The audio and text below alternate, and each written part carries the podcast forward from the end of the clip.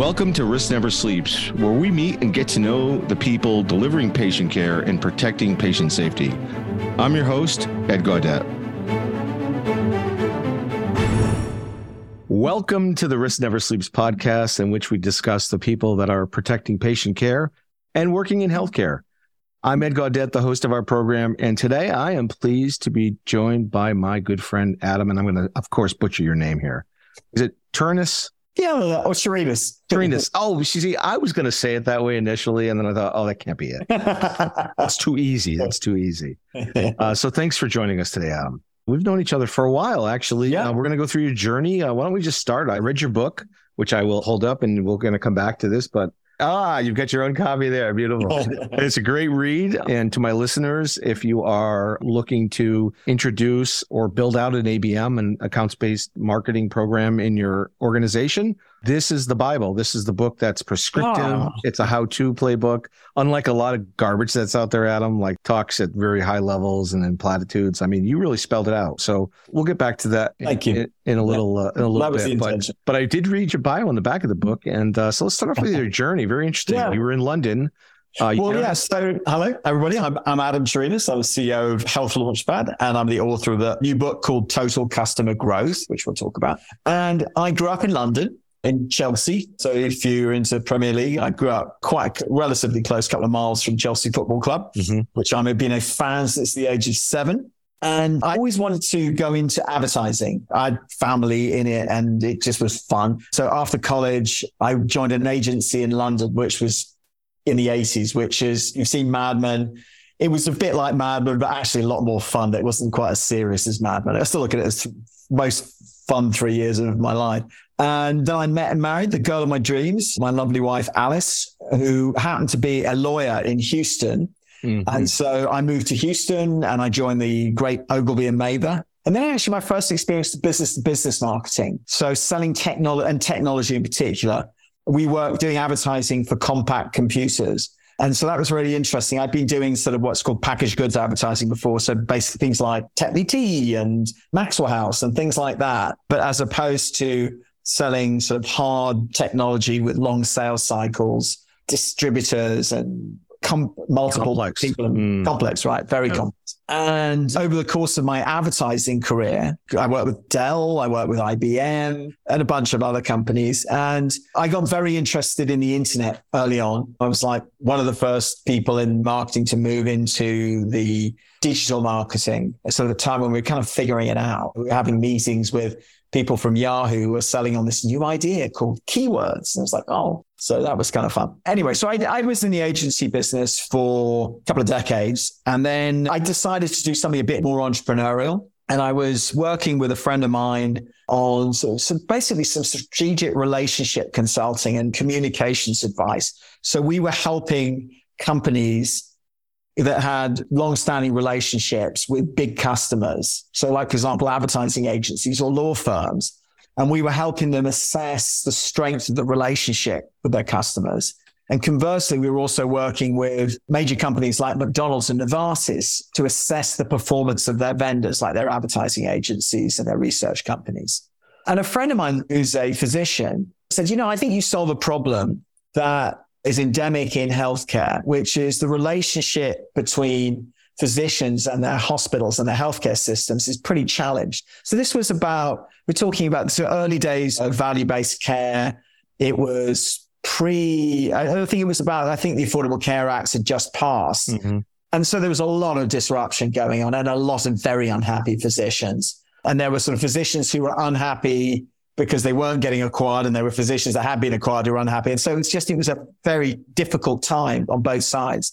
And so we started pitching this idea to health hospitals. And I remember my first meeting with him where we walked into a hospital and I walked in and I said, I haven't been in a hospital mm-hmm. for 20 years since my son was born. And so I realized I was entering the, parallel universe called the US healthcare system, where it's like, wait a second, you have a completely different economic model and you have multiple economic models and you talk a language that I don't understand. And there are people here like in marketing, a CMO is the chief marketing officer. Well, CMO in medical. health, the chief medical officer. I was I was bewildered, absolutely bewildered. Mm, talk about complexity Yes, exactly. Mm. But thankfully, you know, I had this great partner, a physician who could translate for me. And about three or four months into it, we thought we had an idea for it, an idea for an app. We basically said, I wonder if there's an app for this, for this communication problem. And we developed the concept and we pitched it to wonderful guy called Joe Scott, who was the CEO of Jersey City Medical Center, then became the chief transformation officer at Barnabas Health. And he said, you build that, I'll buy it. And so we went off, we hired some developers, and he then allowed us to test this minimum viable product of a mm. secure communications application with his emergency room. And they loved it. They absolutely loved it.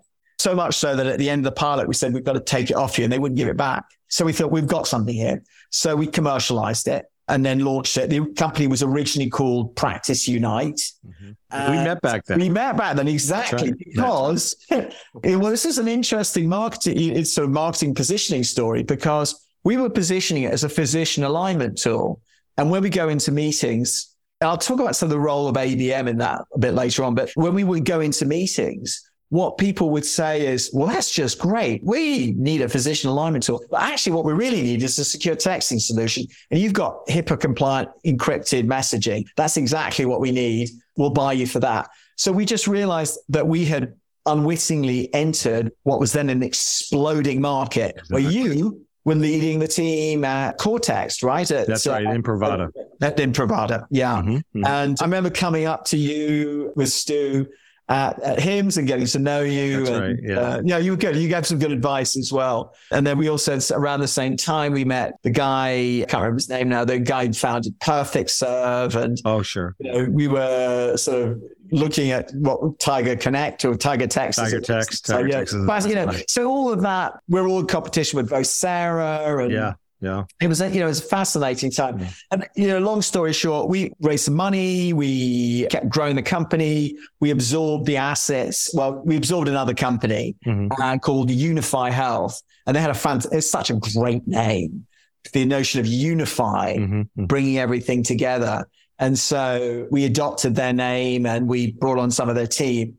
And you know, you go through a lot of ups and downs. We had a rough couple of years, and then kind of got to the point, frankly, where you know the market was consolidating, and Epic was starting to move heavily That's into right. the market. Yeah. And you know, with their secure Epic Chat, and we thought we're going to run out of room here. Yeah. And so we got to the sort of go big or go home point, which is like we either needed to raise 20, 30 million dollars to really attack the market, right. or get out. And the board just said, look, it's just not going to happen. So we ended up selling the company to Harris Healthcare and I'm pleased to say I think Unify Health is still in the website still up. Yeah. I don't, yeah. I don't think it's been updated in the lot. I'm, I may be still on there as a CEO. Was that in 2017, 18? 2019. We sold 19, it in 2019. And the product apparently is still being, being marketed. Yeah. Yeah. And so after that, I thought, you know, I actually want to go. I took a bit of a break, traveled, and then I said, you know, I want to go back to my roots, which is marketing. Mm-hmm. But I also felt I had unfinished business. And what I mean by that was that we early on, my partner and I said, you know, the wonderful thing about healthcare from a marketing standpoint is it's what's called an addressable market, which means you know you can get a list of the hospitals, the healthcare systems that they're part of, and you can build a list uh, or buy a list of all the people who work there. And that's hard to do in many industries, but it's actually relatively easy in healthcare. And so we said, well, all right, who are we going to go after? Because there's 6,000 thereabouts US hospitals, maybe 1,500 healthcare systems. Mm-hmm. And so who are we going to go after? And we said, you know, the key thing is that every single one of the early deliveries that we do goes flawlessly. And so we've got to be there to make sure that that goes well. So it's like, hey, the criteria for a best fit account is two things. Number one, we've got to be able to drive to it. So there's a geographic 150 miles from mm-hmm. our offices in New Jersey. And then the second thing is what we call the Goldilocks account. And what that means is that the hospital was not too big and not too small. If they were too big, you know, if you're selling to Ascension, you've got to go up and up and up and up. And it, would take you five years to sell to Ascension, right? On the other hand, if they were too small, they didn't have the right. budget for it. Or the resources. Yeah, the resources, exactly. And so we ended up going for sort of medium sized regional healthcare systems. And so we had installs at Barnabas, uh, RWJ Barnabas, at Hackensack, Meridian Health. We had some penetration at Northwell, and then a lot of hospitals like Hunterdon and Inspira, small healthcare systems. And so we built up this footprint. And then through resellers and through partners, we expanded. So we expanded into North Carolina and Florida and a bit out into the Midwest. And that's at the point where we ended up selling the company. Mm-hmm. But I, you know, I realized that we got really, really good at organic growth in the sense that we could get a customer to start using the product. And if they liked it, they would then say, well, can you integrate it with our electronic health record? Can you add this feature? Because it was a very modular system. And they would also say, well, we now want to expand it out to six other hospitals. Right. And so all of our growth was actually at one point was coming from existing customers, which is a good mm-hmm. thing. But we stopped being as effective in getting new customers. And the reason was is that we lost the plot in what, what we started doing, which is being really precise about the accounts we were going after using LinkedIn to reach out to customers, yeah. using PR and events to connect with customers. And so, and I was always frustrated that we lost that trajectory. Mm, yeah. And so I then, I started Health Launchpad to help companies get into the healthcare market. But as I was going through that process, I then started to learn about a thing that had been around for about a couple of decades by then called account based marketing, ABM. Mm. I realized, well, actually, when we were being successful, that's what we were doing. And the other thing is, is that in the second kind of like, think about it, it's like a game in two halves. In the first half, we were really successful at getting new customers. In the second half, we were really good at organic growth for growing the existing customers. Mm-hmm. Mm-hmm. And I realized it's like it sort of fits into these two things. One is, you know, account based marketing. One of the problems with account based marketing, there is many definitions as there are people. Right. But, That's right. You know, there's the notion of ABM and ABX. And so ABM tends to be more thought about in terms of how you get new customers. Right. And then ABX is more about how you grow existing customers. Right. right. And so as we've developed Health Launchpad, we've developed this concept of total customer growth, which is the notion of how you find customers. So for anybody out there who works for a software company or an enterprise software company or a consulting firm, part of the challenge is to go out and get new customers. So how you find new customers and then the second part of the story is, is that once you've got them, how do you make sure that you know that they're satisfied and that you can keep them, yeah. grow them, and then turn them into your evangelists? Right. Because that's the real secret sauce is taking your most positive customers and turn them into your strongest advocates. So the notion of total customer growth is that whole customer. Which customer. I love, which I love. And you're right. Like many people think of ABM as that left side of the equation. But I remember when I got your book and I saw the name of it, Total Customer Growth, I thought, oh, what a boring name. Oh, can you come up with something better? Poor Adam, like, you need some help here. And then I read it and I realized what you were getting at. I'm like, oh, it's brilliant. it's brilliant in simplicity. Actually, it covers the exact thing that you were literally prescribing in the yeah it's funny about the name because I quite a few people have said the same thing which is just like yeah, did you go with a more exciting no, title once it reveals itself yeah. it actually is so powerful and Thank then you. you realize, yeah, then you realize, oh my God, that's it. Like, what else would you call it? I mean, it's yeah. perfect for it, right? so, well, it's like anything, right? With branding, you could put out the word foo, and yeah. eventually it's that reflection of your customers that creates that brand, right? Right. And if you're doing right. all the right things, and you're going to well, create that brand. So. We had some other ideas, and we actually tested them mm. with with folks. And so there were some people who had the same sort of, there were people who I called some truth tellers who'd say, "Ah, oh, James Shalman, so boring." It's like you should call it whatever yeah, it was. Yeah, yeah. Uh, I was like, yeah. I didn't really care. And then the majority of people said, you know, actually, when I see it with the subhead and when I understand what the concept is, that's the what you should call it. And it's like, yeah, we'll go for safe, but no, I love it. I love it. It actually works well. And you've branded like it's published by Total Growth. Yeah, we self-published. Yeah, yeah, you self-publish it. Yeah. So talk to us about that. What was that like? well, I'll tell you about the whole process of writing a book. So there's a book yeah. about writing a book. So, like many things, it's like building a house. Ninety percent of the work took ninety percent of the time. Mm-hmm. The other ten percent took the other 90% of the time. so great. Yeah. Well, it's like anything. Building a house is a great analogy. It's the third house you build is actually you start getting it right. right? Yeah, exactly. Yeah. First My third book's going to be really good. Yeah.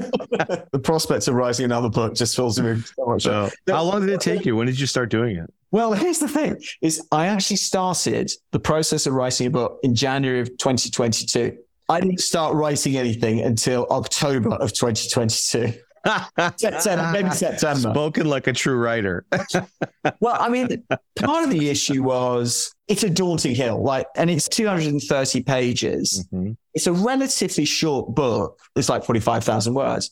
But that's a pretty daunting still. I mean, I write a blog post every week. It's 40, it's like 45 of those. 45 of those. well, and this is see, ha, this is how I actually said, oh, I know I'm going to write this. Because I had another issue, which is that I'm pretty disciplined about writing a blog post every week. Mm-hmm. And so I just thought, I can't write a blog post every week and write a book. I just can't do it. So I thought, oh, I know what I'll do. I'll write this. I've got the outline. Oh, I love it. Every week I'll write a blog post and I'll write the chapter and then publish the chapter as a blog post. So oh, most oh, yeah. of the books actually already written. Was already... brilliant, actually. the other thing, which was, and actually was, love you that. Know, it was actually the was really was the sort of the, the, catalyst for getting started was great friend Ben Pearson, who was the chief marketing officer of Nuvolo, which is a very phenomenal product. Phenomenal yeah, product. fantastic. And so he bought a company with them, and he had a startup. He was going to get. Me. He wanted to take a little bit of time before he started the startup and get prepared and sort of get his runway. Ben has taught me a lot about ABM because he implemented ABM using the Terminus platform mm-hmm, um, mm-hmm. at probably about four years ago. Started doing it and went through the whole journey. Really had it humming. And so I thought, well, this is great. I've got a subject matter expert. So I said, hey, look, would you like to write the book with me? So we wrote it together. And so that's why a lot of the feedback we got for the book is we really appreciate the fact you've actually got real stories in there about how you do it. Yeah, so like no, real fantastic. Talk about Terminus and talk about Bombora. Are those two things in it? Were they integrated for him? Uh, they it's like peanut butter and chocolate. So Bombora is intent data. Right. So they are one of the leading sources of third party intent data. So first party intent data is what activities customers are doing on your website, first, your first, first party. Second party intent data is things like G2 and Capterra that can syndicate to you, can let you know people are searching for people in your category and we will sell them to you as leads and it's explicit. Like, you know, there's a very clear process for doing that. Third party intent data, I frankly think it's almost like magic. And God, I wish I'd had it when we were doing, oh, when mm. I did myself with Unify Health. I think we'd have been six times the size that we had it. But simple thing that it does is it allows you to identify who might be in market for what you do. So let's say you sell clinical communications system.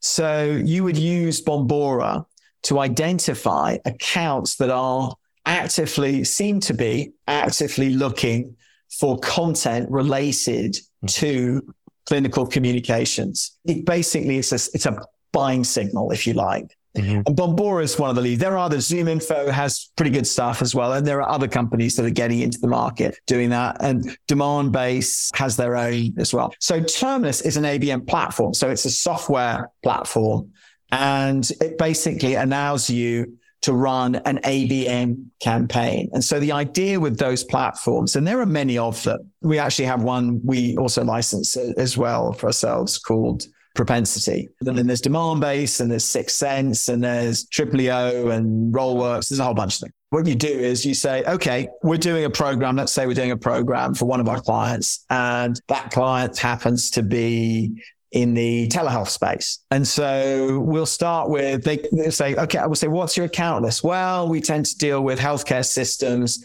that are between, I don't know, 100 beds and 500 beds. Hmm. So we were in that sort of mid tier. It's the Goldilocks thing again. Mm-hmm, mm-hmm. So we will basically you upload a list into one of these platforms and then you look at topics around telehealth.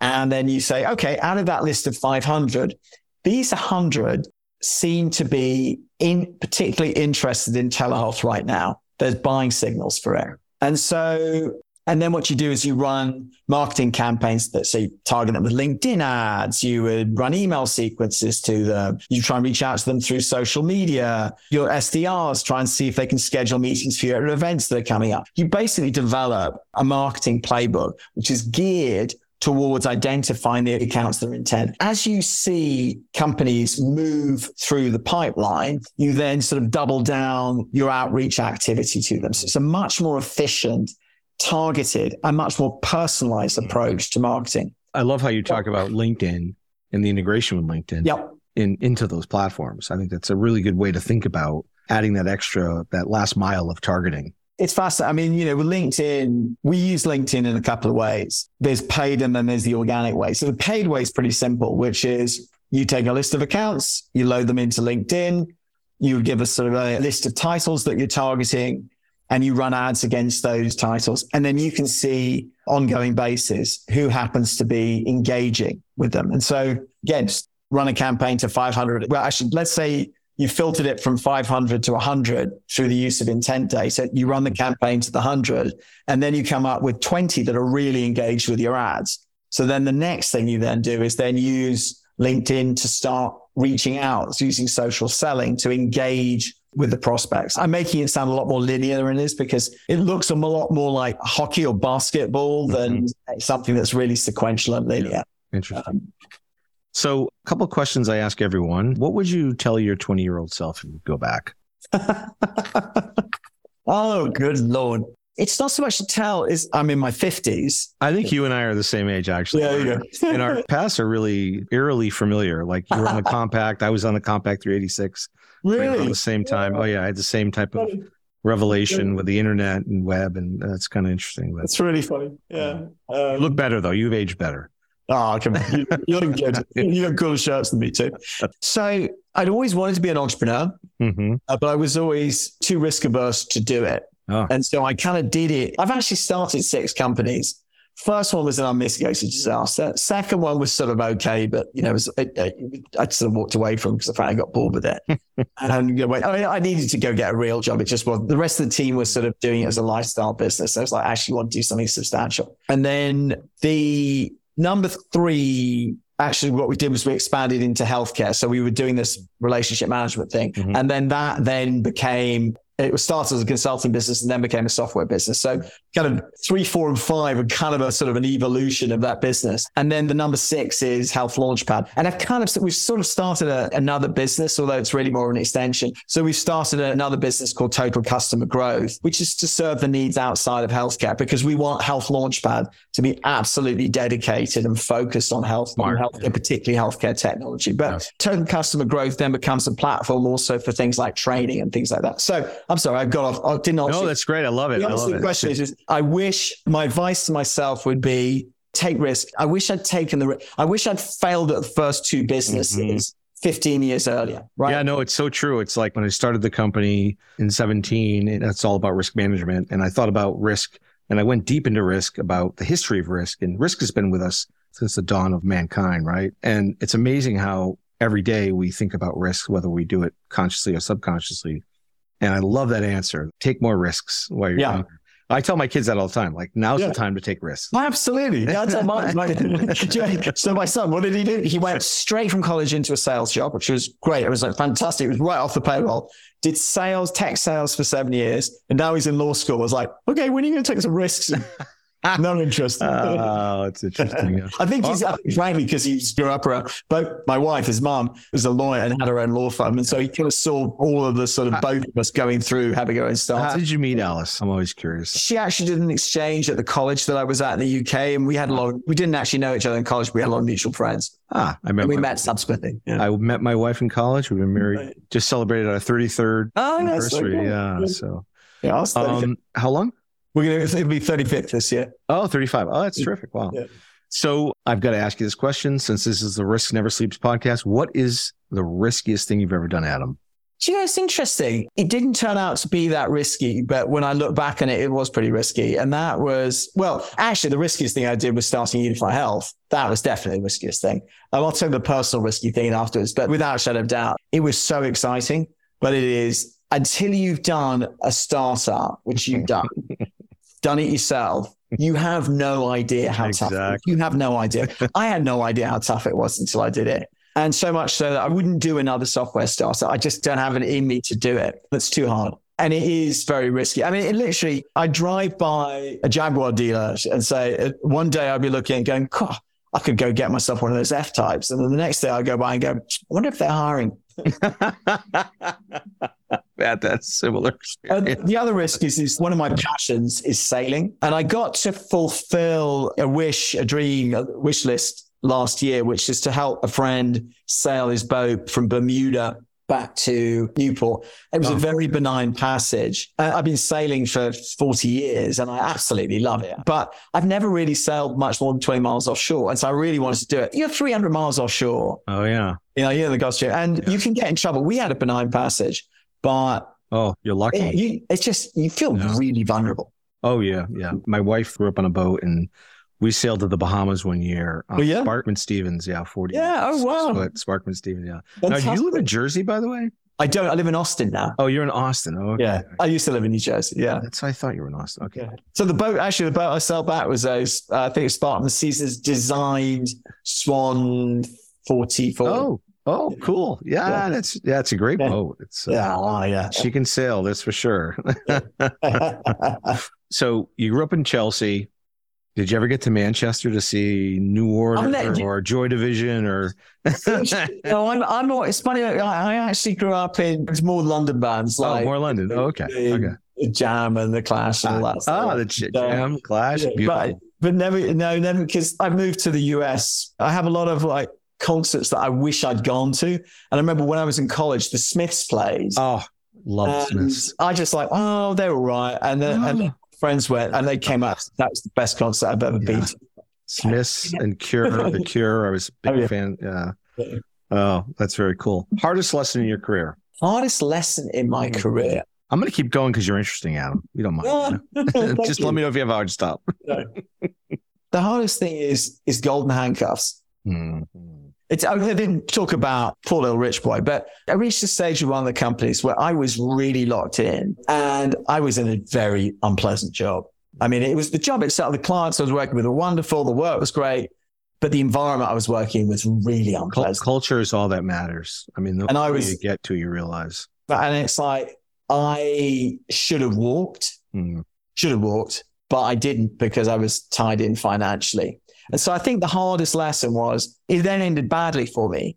And the hardest lesson was, you know what? The good thing that's happened out of this is I'm now going to go off and do my own thing. Because the hardest lesson is then you've got to figure out as early as possible how you can make your own money. Yeah. Yeah. And that's what I think is being, figuring out how to be independent is one of the most important things that you can learn in life.